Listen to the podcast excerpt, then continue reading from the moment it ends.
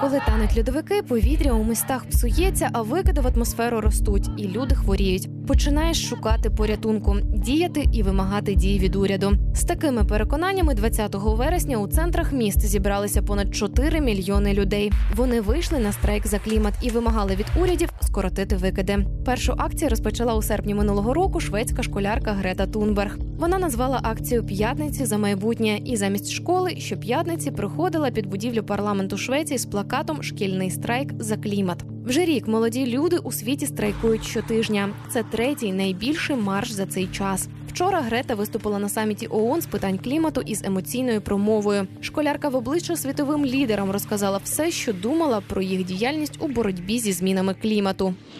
This is all wrong.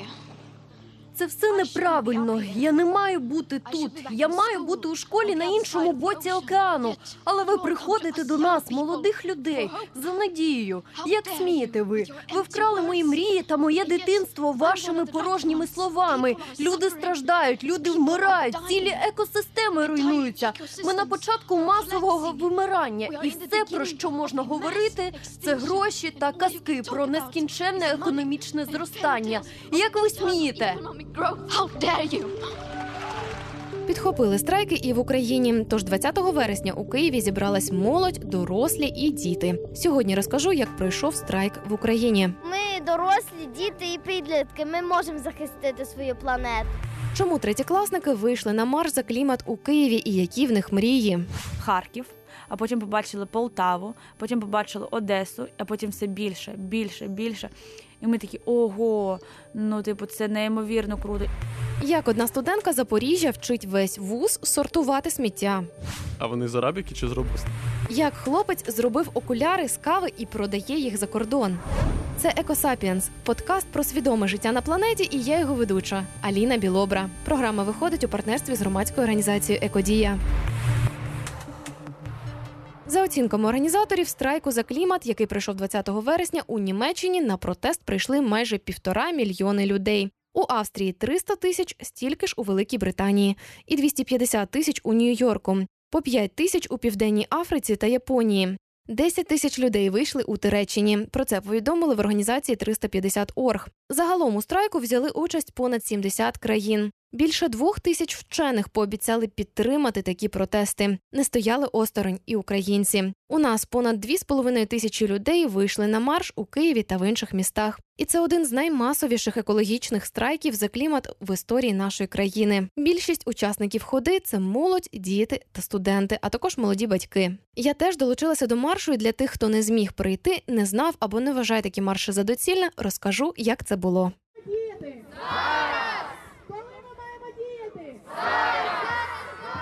На площі перед Михайлівським собором поступово зібралася молодь. Представниця громадської організації триста п'ятдесят крапка орг Ольга Бойко говорить, у українських учасників маршу є шість вимог до уряду. Для маршу за клімат цього двадцятого вересня об'єдналися, об'єдналися десять організацій громадських і рухів, тому що, наприклад, молодь Fridays for Future, вони не є офіційною організацією. А також є ініціатива Reload в Києві, які борються за сто відсотків відновлювальних джерел енергії в Києві. І є громадські організації, такі як Екодія, такі як триста п'ятдесят крапка орг в Україні, УМКА, це Українська молодіжна кліматична асоціація, Юсайкл, які розвивають громадський транспорт та велотранспорт у Києві. Також Єдина планета, які виставили з вимогою припинити дотувати з держбюджету промислове тваринництво, ОЗЕРО з Zero Waste організація, також Еколтава з Полтави і Світ освіт, які займаються кліматичною освітою для дітей та молоді. Прийти на марш напередодні закликали і українські відомі люди, такі як колишня очільниця Міністерства охорони здоров'я Уляна Супрун та соліст та виконавець регі-музики з гурту «Зев'йо» Мирослав Кувалдін. Його я і зустріла на марші.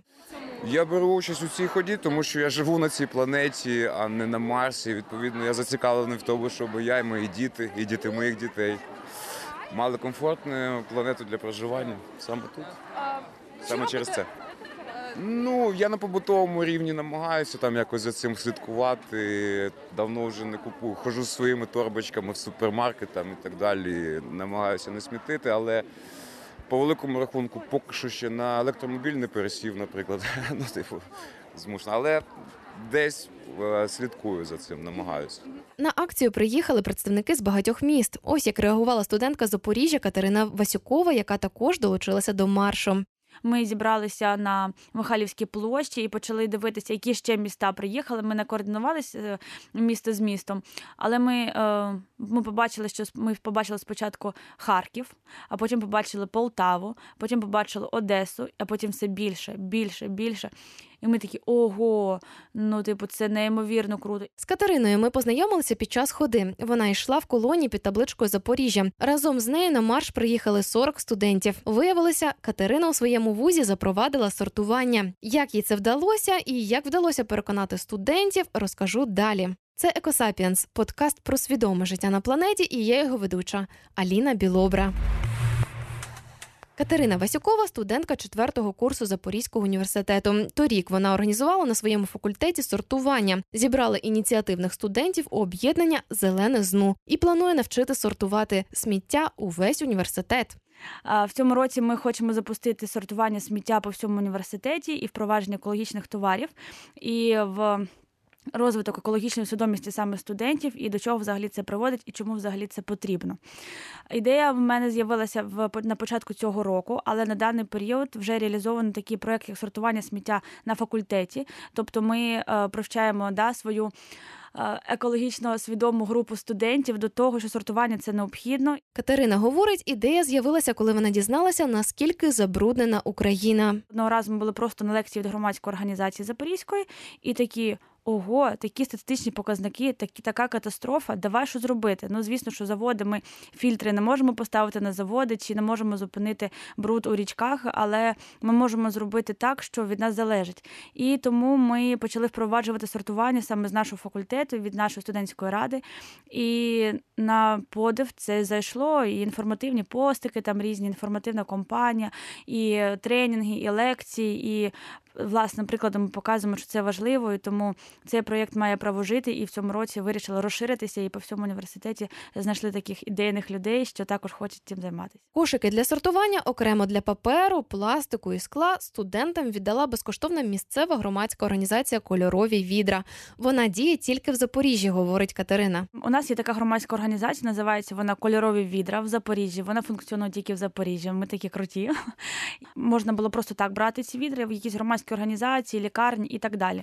Взагалі-то вони платні, але для таких великих, ну, масштабних закладів вони надавалися безкоштовно, тому ми їх е, змогли вилучити один набір для себе, поки цей проєкт був дуже-дуже такий активний, але е, з часом вони сказали, що це, ну, найвигідно.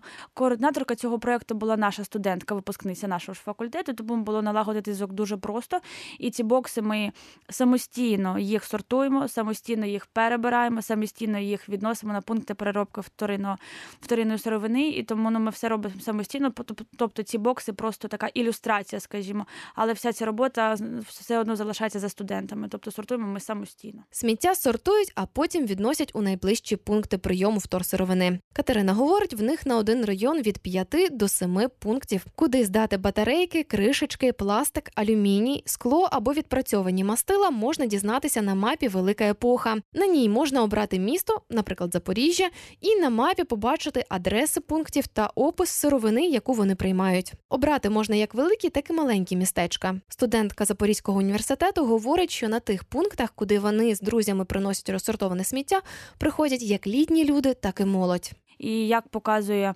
практика, до пунктів прийому приносять, ну, тобто молодих людей я там не бачила, але такі вже свідомі, наприклад, люди без, без хатченки, скажімо так, і, скажімо так, люди, які більш пенсійного віку, ну, тобто вони, може, свідомо, може, через те, що брак коштів, різні бувають ситуації, але студенти підключаються, і в деяких випадках так, ми бачили, що деякі молоді люди приносять, і ми питаємо, чи сортуєте ви? Сортуємо. А чи сортують ваші батьки? Сортують. Люди свідомо підключаються, і ці точки починають набрати оберти і популярності. Переконати студентів вдається статистикою, говорить Катерина Васюкова. Я кажу, ну, от, наприклад, у нас є університет, в ньому вісім корпусів, є, от уявіть собі, що шість із них заповнені брудом. просто вторинної сировини, яку не відсортували і не переробили.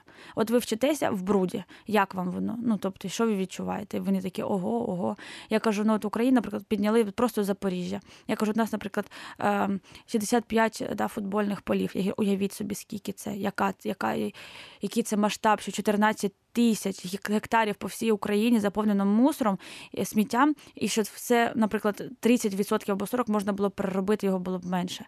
Зазначу, підрахувати, скільки насправді в Україні сміття, важко, оскільки є й стихійні сміттєзвалища. Тільки за офіційними даними від Мінрегіонбуду в нашій країні щорічно викидають близько десять мільйонів тонн сміття. З них лише шістсот тисяч іде на вторинну переробку або спалюється. Решту захороняють на звалищах, яких за офіційними даними в Україні понад шість тисяч. Вони займають дев'ять тисяч гектарів. Катерина говорить, навчити сортувати людей – це виклик. Це одне питання. Інше питання, як сортувати. Ну, це дуже, дуже великий пласт роботи з людьми, тому що вони не розуміють, що там, наприклад, не переробляється одноразовий посуд, що це дуже важко його зібрати, що це дуже невигідно, що це не взагалі ну, не, не економічно вигідно і ніяк не вигідно, тому що це дуже важко, наприклад, зібрати тонну о, одноразового посуду і з нього зробити, наприклад, сто п'ятдесят щоденників. І студенти просто... Наприклад, ти їм пояснюєш, що це переробляється, це ні. Наприклад, чеки дуже важко переробити. Важко переробити одноразові стаканчики, картонні, які пластикові, пластиковий посуд і так далі. Що, наприклад, втулки від туалетного паперу, вибачте, вони не переробляються, тому що це вже останній рівень переробки, тому що це вже йде на полігони, воно там ну, розлагається як таким звичайним шляхом. Ось. І дуже важко, тому що це не потрібно людям, тому що це приносить їм деякий дискомфорт. Наприклад, квартири маленькі, місця мало і сортувати незручно. А замовляти собі, наприклад, чотири таких відерці, одне, яке коштує, наприклад, сто тридцять - сто п'ятдесят гривень, навіщо? Студенти живуть у гуртожитках по двоє-троє в кімнаті. Тож, коли мова йде про сортування, виникає питання, чи погодиться твій сусід сортувати разом з тобою або, принаймні, терпіти те, що сортуєш ти. Свою сусідку Катерина переконала долучитися. А в мене є сусідка, вона мене повністю підтримує. Я кажу, Аня, наприклад, ми п'ємо з тобою воду і ми складаємо пляшки окремі. Ну, тобто це не заважає нам під стільчиком десь зберігати, наприклад, декілька днів, звичайно, там екоторбу і просто склати туди пляшки. Окремо складаємо кришечки від пляшок і скляні, ну, скляних не дуже багато, тому що скляними ми не користуємося, а от, ну, пару пляшочок, якщо стоїть, наприклад, да, десь там, то вони не дуже заважають. Папір складається в окремі коробки, вони стоять під ліжком або десь під столом, і тобто вони не дуже заважають. Я кажу, я її підключила, я кажу, давай приходьте на екотовари, вона така, окей, давай. І дерев'яні зубні щітки почали впроваджуватися е, дуже... багаторазові стаканчики, термо, термочашки, потім, наприклад, мочалки для тіла, карпатські, це просто топ, це просто дуже круто. Звісно, ми цим не врятуємо планету, але ми переключаємо свою власну свідомість до того, що це потрібно колись зробити і це необхідно. Якщо все мити і висушувати, запахів не буде. Сортують і батьки дівчини. У мене батьки підприємці, маленькі підприємці, і вони тримали раніше таку крамничечку, і моя мама сортувала завжди е, е, поліетилен, е, пляшки скляні, пляшки пластикові, і сортувала завжди макулатуру. Е, вона навіть знайшла людей, які будуть приїжджати і забирати це. Тобто не просто десь викидати. Моя мама розуміла, що це вторинна сировина, що це також прибуток, і що це ну, просто так викинути гроші, наприклад, да? Ну, навіщо таке робити, тим паче, що це ну, буде забруднювати і так далі. Тому так, сортують. Катерина Васюкова говорить, головне – змінити свідомість людей. На цей навчальний рік у дівчини багато планів – семінари та заходи для студентів. Я останній е, рік бакалаврату, і що буде на магістратурі, я ще не можу сказати, чи я буду в Запоріжжі, чи ні, чи буду поступати, чи ні, може заочне відділення. Я не можу передбачити да, майбутнє, але я знаю точно, що за цей рік я повинна втілити все, що я собі надумала, а надумала я такий великий пласт інформаційної освітньої роботи. Я більш працюю, напевно, в освітній такій штуці, щоб якось намагатися переробити свідомість людей. І на цей рік дуже-дуже багато планів, і ми зі студентською радою вже університет узгодили це, і ми повинні проникнути у свідомість людей спочатку, для того, щоб робити якісь дії. А ми на Громадському радіо будемо стежити за розвитком екосвідомого життя у ЗНУ. А поки зазначу, на марш за клімат двадцятого вересня, на якому ми познайомилися з Катериною, прийшли і діти з різних шкіл. Тож я запитала учнів третього А класу п'ятдесят третьої школи, чому вони прийшли на марш. Хочу допомогти країні, щоб усі теж їздили на електромашинах і не засмічували природу. Я можу для цього тільки на велосипеді кататися дуже часто. Я вже можу посадити друге дерево. Ми можемо допомогти планеті тим, що не загрізняти і почати кожен зі своєї сім'ї. Я прийшла сюди, щоб доказати людям, що наша планета повинна бути чистою. Я відбираю деяке, деяке сміття, розбираю його на інші, ну, пластик у пластик, бумагу, папір на у папір, а скло у скло. Ми сюди прийшли, тому що е, ми хочемо клімату і щоб наша планета була чистою. Виховання свідомого ставлення до природи починається з батьків, переконаний соліст та виконавець регі-музики з гурту «Зев'йо» Мирослав Кувалдін. Діти вчаться на прикладі просто, і у них навіть не виникає питань, ну чому там не потрібно пластикові стаканчики, типу, використовувати. Там вони бачать, що роблять батьки, і відповідно так само себе поводять. Я думаю, що власний приклад – це найкраще пояснення дітям. Американський астрофізик Ніл Деграс Тайсон переконаний, головна робота батьків – не заважати дітям досліджувати світ та дізнаватися нове. Відтак вони можуть стати науковцями. Діти – природжені науковці. Вони завжди перевертають каміння і зривають пелюстки з квітів. Вони завжди роблять щось, що за природою є деструктивним. Це те, чим є дослідження. Тобто ти виймаєш частину чогось, незалежно від того, знаєш чи ні, як повернути її на місце. І це те, що роблять діти. А дорослий науковець – це дитина, яка так ніколи і не виросла. Ось, що роблять вчені. І ось, що відбувається вдома. Дитина відкриває холодильник, виймає яйця і починає жонглювати ними. Перше, що ви робите як батьки? Припини грати з яйцем. Воно розіб'ється. Поклади його назад. Вибачте, але це експеримент на витривалість матерії. Дозвольте дитині дізнатись, що яйце розіб'ється, коли впаде. Це експеримент з фізики, який поступово переходить у експеримент з біології, так? Дивись, ось жовток, одного дня він може стати куркою. А як це? З жовтка курка. Це біологія, дивись. І скільки коштує яйце? двадцять центів. Президент Гарварду одного разу сказав, якщо ви думаєте, що освіта коштує дорого, вам варто дізнатись, скільки коштує невігластво. Тож в нас замало батьків, які розуміють або цінують допитливість власних дітей, бо вони хочуть підтримувати порядок вдома. Діти йдуть на кухню, дістають каструлі та сковорідки, починають ними грюкати. І перше, що ви говорите як батьки, припини шуміти, припини вовтузитись, ти забрудниш усі ці сковородки та каструлі. І ви просто зараз знищили акустичний експеримент. Тож я не хвилююсь за дітей. Люди перепитують мене, що мені зробити, щоб зацікавити дітей наукою. Вони вже зацікавлені, проблема у вас. Тож вся моя діяльність спрямована на дорослих. Їх більше, ніж дітей за кількістю. Вони голосують та правлять світом. В них є можливості. А з дітьми все буде добре. З таких експериментів, про які говорить популяризатор науки та американський астрофізик Ніл Деграс Тайсон, можливо, і почалася історія Максима Гавриленка. Він зробив окуляри з кави, які тепер продає в усьому світі. Це «Екосапіенс» – подкаст про свідоме життя на планеті, і я його ведуча Аліна Білобра. Окуляри – то родинна історія, розповідає Максим Гавриленко. З самого дитинства я вже бачив, як виробляються окуляри. Мої батьки працювали на оптико-механічному заводі в городі Ізюм. Це був найбільший завод по виробництву окулярів на весь колишній Радянський Союз. І в дев'яносто четвертому році він закрився, і батьки почали працювати на себе, продавати окуляри. Тобто я вже з самого дитинства бачив цю, цю окулярну тему і якось там потрішку ізучав всі ці процеси, і там десь років, напевно, у двадцять з'явилися перші ідеї створити свою, свою колекцію окулярів, тому що ми відкрили ремонт окулярів і знали про них просто все. Ми їх ремонтували там просто сотнями на день.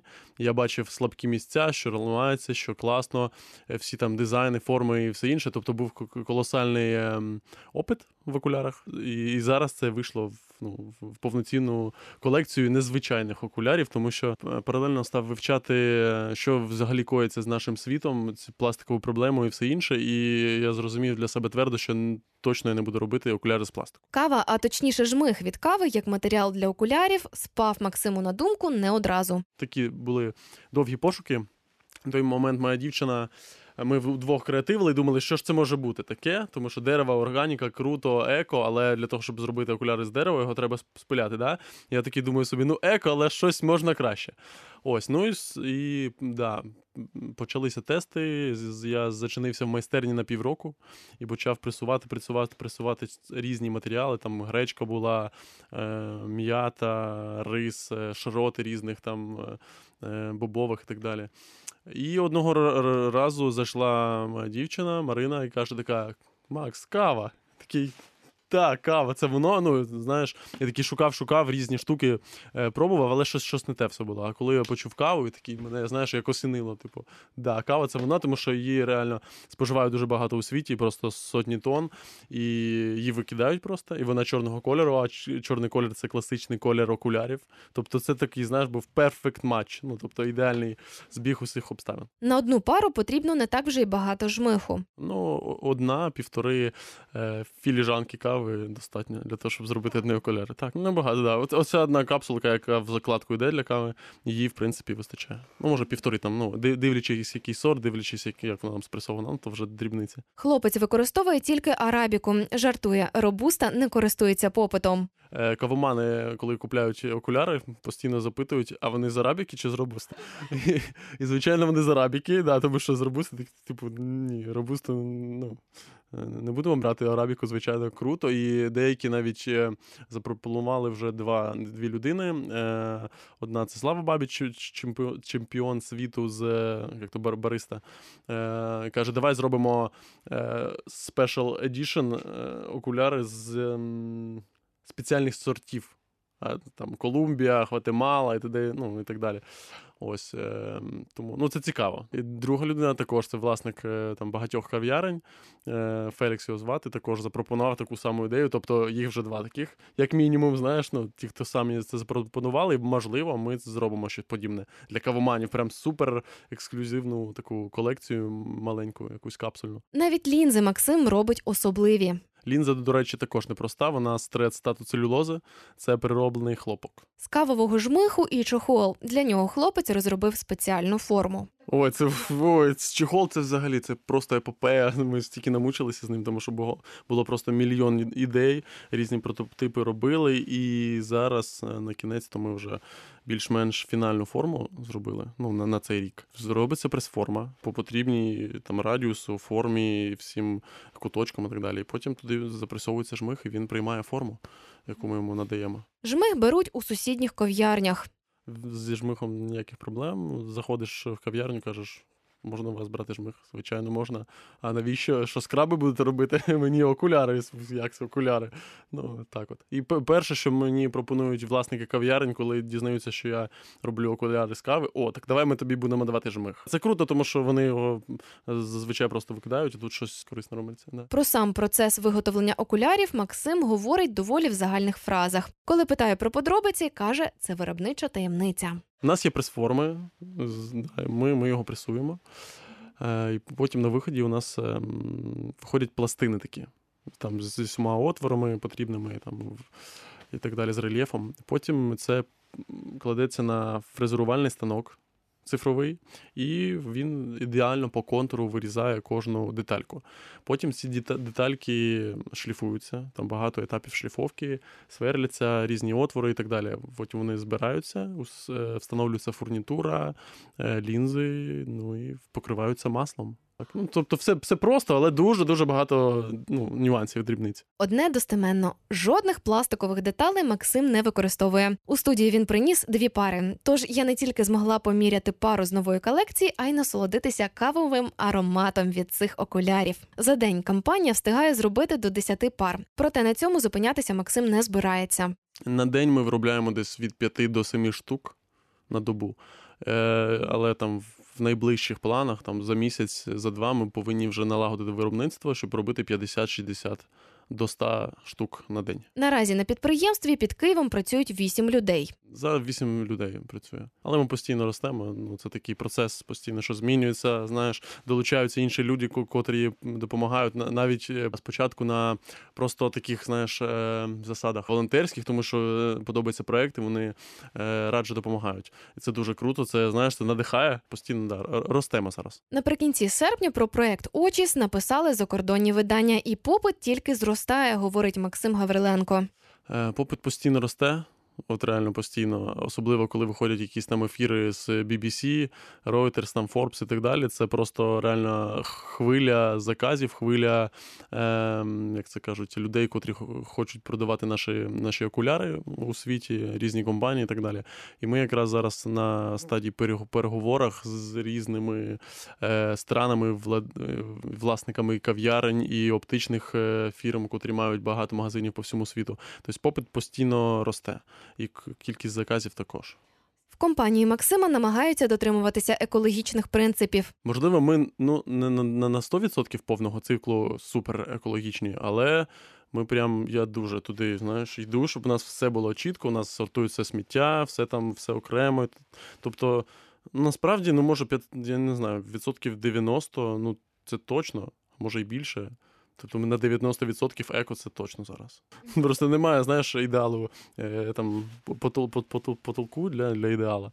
Тобто максимум, наскільки зараз це можливо, це так і є. Проект існує один рік і рівно стільки він носить свої перші окуляри. Максим говорить, вони протримаються мінімум п'ять років. На меті у нього відкрити ремонт та переробку своєї продукції. Наступний крок – це взагалі хочеться зав'язати, знаєш, всі ці процеси в таку колову систему, щоб можна було окуляри продати, якщо людина там хоче нову, вона може її або замінити, або здати на переробку. Ми все це переробляємо і знову робимо з цього окуляри або там щось інше. Тому що окуляри це тільки, це тільки перший продукт, який ми робимо, тому що я про це знаю багато. Але в найближчих планах робити інші, інші предмети, котрі зараз виробляються з пластику. Але робити їх з кавового жмиху. Максим хоче зробити окуляри з кави трендом у світі і представляти їх як якісну заміну пластиковим виробам. У нас в першу чергу стоїть зараз завдання, у мене, вперше за все, це замінити дешеві, дешеві китайські окуляри, котрі зараз продають там по п'ятсот-шістсот гривень, але вони ну, зі звичайного пластику, котрий навіть неможливо переробити, і вони, ну, вони реально фігові. І оце зараз ціль, це замінити органічними кавовими окулярами, які котрі, котрі будуть коштувати там вісімсот гривень, наприклад, да?